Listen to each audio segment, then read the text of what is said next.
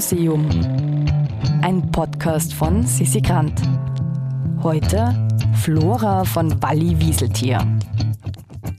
Heute stehen wir im MAC im Museum für angewandte Kunst vor einer wunderschönen Keramikfigur, die von einer Künstlerin geschaffen wurde, die eine beeindruckende Person gewesen sein muss. Anne-Kathrin Rosberg wird uns mehr von ihr erzählen. Nur so viel sei vorab verraten. Sie war eine der vielen weiblichen Künstlerinnen der Wiener Werkstätte, der WW, einer Vereinigung für Kunsthandwerk, die am Beginn des 20. Jahrhunderts gegründet wurde und die die Designgeschichte bis heute prägt. Ja, mein Name ist Anne-Kathrin Rosberg. Ich bin Leiterin der Sammlung Metall- und Wiener Werkstätte-Archiv hier im MAC. Und üblicherweise verbindet man mit der Wiener Werkstätte ja die großen Namen äh, Kohlemann Moser und Josef Hoffmann, die die WW gegründet haben, sowie auch Dagobert Peche, der äh, etwas später dazu kam und ähm, sehr großen Einfluss hatte dann auf äh, den Wandel des Stils der Wiener Werkstätte. Aber es gibt ganz viele Frauen, die hier wichtig waren, die hier prägend waren und die den Look der Wiener Werkstätte äh, mitbestimmt haben. Und ich würde gerne vier BW-Künstlerinnen aus einem großen Pool von fast 200 herausnehmen. Das sind sozusagen die Fab Four. Dazu gehört Maria Lickertz, die bereits ab 1911, 12 wirklich sensationelle Stoffmuster entworfen hat. Dann Mathilde Flögel, die wie Lickertz in allen Bereichen des Kunsthandwerkes tätig war. Dann gab es Phyllis Rix, die große Poetin innerhalb dieser Gruppe.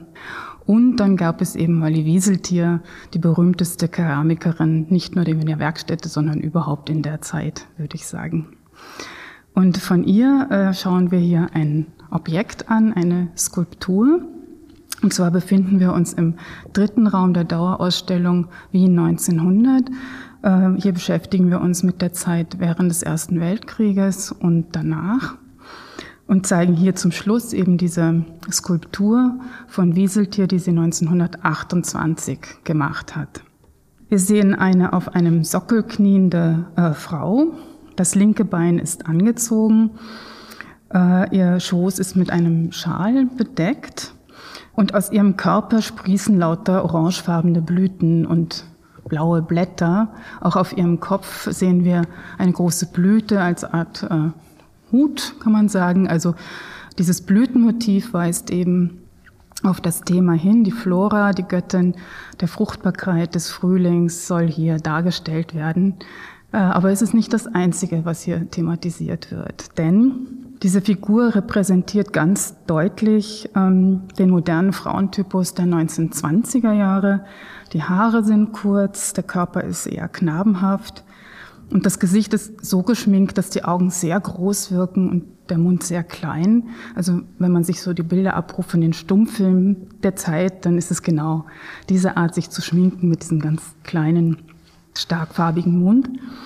Sie lächelt leicht, aber schaut auch so ein bisschen skeptisch über ihre rechte Schulter nach hinten. Also es ist eine sehr schöne Bewegung auch in dieser Figur.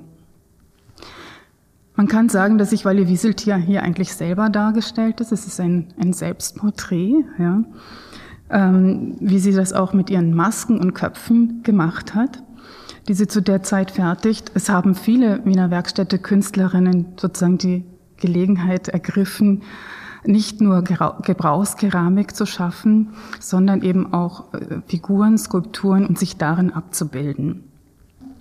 Äh, Wieseltier zeigt sich als sehr selbstbewusste, sehr präsente Frau, so wie wir das auch von ihren Porträtfotos her kennen. Sie schafft hier eine Figur in einer sehr ruhenden Pose.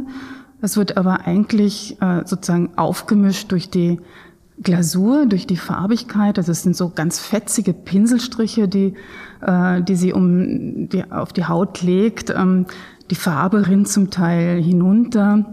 Also eine sehr expressive Ausdrucksweise und deswegen spricht man hier auch von expressiver Keramik, die die Wiener Werkstätte Künstlerinnen nicht nur Wieseltier äh, eigentlich also äh, entwickelt haben, kann man sagen. Wer war jetzt Walle Wieseltier? Äh, sie wurde am 25. Mai 1895 in Wien geboren, und zwar in eine wohlhabende jüdische Familie hinein. Der Vater war Rechtsanwalt und sie wuchs im ersten Bezirk in der Neutorgasse auf. Sie war wohl ein sehr lebendiges Kind, hat sehr viel Sport gemacht. Es ging fast bis zum Leistungssport. Ähm, sie war an Wettkämpfen beteiligt mit ihrem Schwimmverein Austria. Sie hat Tennis gespielt, ist Ski gefahren und so weiter, hat es tatsächlich auch in Richtung Professionalität gemacht, hat sich dann aber für die Kunst entschieden sozusagen und hat bei ihrem Vater durchgesetzt, dass sie die Kunstschule für Frauen und Mädchen besuchen darf. Das war ähm, sozusagen die Vorgängerinstitution der Modeschule Hetzendorf. Und da hat sie aber gar nicht so gut gefallen. Es war nicht herausfordernd genug offenbar und sie hat dann heimlich die Aufnahmeprüfung gemacht an der Kunstgewerbeschule ähm, bei Josef Hoffmann und wurde angenommen und hat dann eben bei ihm studiert, äh, bei Kohlemann Moser, auch bei dem Keramiker Michael Powolny und bei der Textilkünstlerin Rosalia Rothansel. Also es gab auch weibliche Professoren an der Kunstgewerbeschule und äh, die Rothansel war da ganz wichtig im Bereich des Textilen. Josef Hoffmann hat sie, also hat Wieseltier bereits ähm, 1917 an die WW äh, eingeladen, dort tätig zu sein. Und sie hat aber nicht gleich mit der Keramik begonnen, sondern sie war sehr viel seitig beschäftigt mit ähm, Dekoren für Gläser, für, mit Gebrauchsgrafik. Also sie hat Poster entworfen und Werbeanzeigen. Ähm, sie hat ganz tolles Spielzeug entworfen und auch äh, war, war sie in, an Wandmalereien beteiligt, ähm, die für die WW-Filiale in der Kärntner Straße 32 dann geschaffen wurden von ihr und ihren ähm, Kolleginnen sozusagen. Es war ein großes, tolles Gemeinschaftsprojekt, diese Wandmalereien. 1922 verlässt sie die Wiener Werkstätte und gründet ihre eigene und hat äh, dann ein Atelier ähm, an der Marie-Hilfer-Straße, Ecke Neubaugasse. Das wurde ihr offenbar von der Gemeinde Wien äh, zur Verfügung gestellt. Sie war dann viel auf äh, Messen unterwegs, vor allen Dingen in Deutschland, um dort ihre Keramiken anzubieten, war sehr erfolgreich. Äh, sie hat dort in Leipzig zum Beispiel 1922 Alexander Koch kennengelernt. Das war der Herausgeber der so wichtigen Kunstzeitschriften Deutsche Kunst und Dekoration und Innendekoration. Die haben auch quasi mitgeholfen, die WW groß zu machen. Und die haben ihr dann auch ein Podium ähm, geboten, ihre eigenen Texte zu schreiben über ihre Arbeit, über ihr Atelier und haben endlose Bildstrecken publiziert. Also das hat natürlich unglaublich beigetragen zu ihrer Bekanntheit dann, ja. Und das hat sie alleine geschafft. Also sie war eine ganz tolle Netzwerkerin, glaube ich, und Selbstvermarkterin, ja. Also was sie schreibt über ihre Arbeiten in diesen Texten ist auch hochinteressant, nämlich ihre Herangehensweise war so, dass sie diese Figuren nicht voll modelliert hat. Ja, also es sind keine ähm, bildhauerischen Arbeiten sozusagen aus der Masse herausgeformt, sondern sie geht vom Topf aus. Also sie arbeitet wirklich an der Töpferscheibe und macht Hohlformen, die sie dann aufeinander setzt. Also diese Figur ist auch komplett hohl zum Beispiel. Ja. Und es wird eben aus der Töpfertechnik entwickelt. Das beschreibt sie da sehr anschaulich, wie wichtig das Handwerk für sie ist, äh, das eigentlich an erster Stelle steht und dann entwickelt sich die Kunst daraus.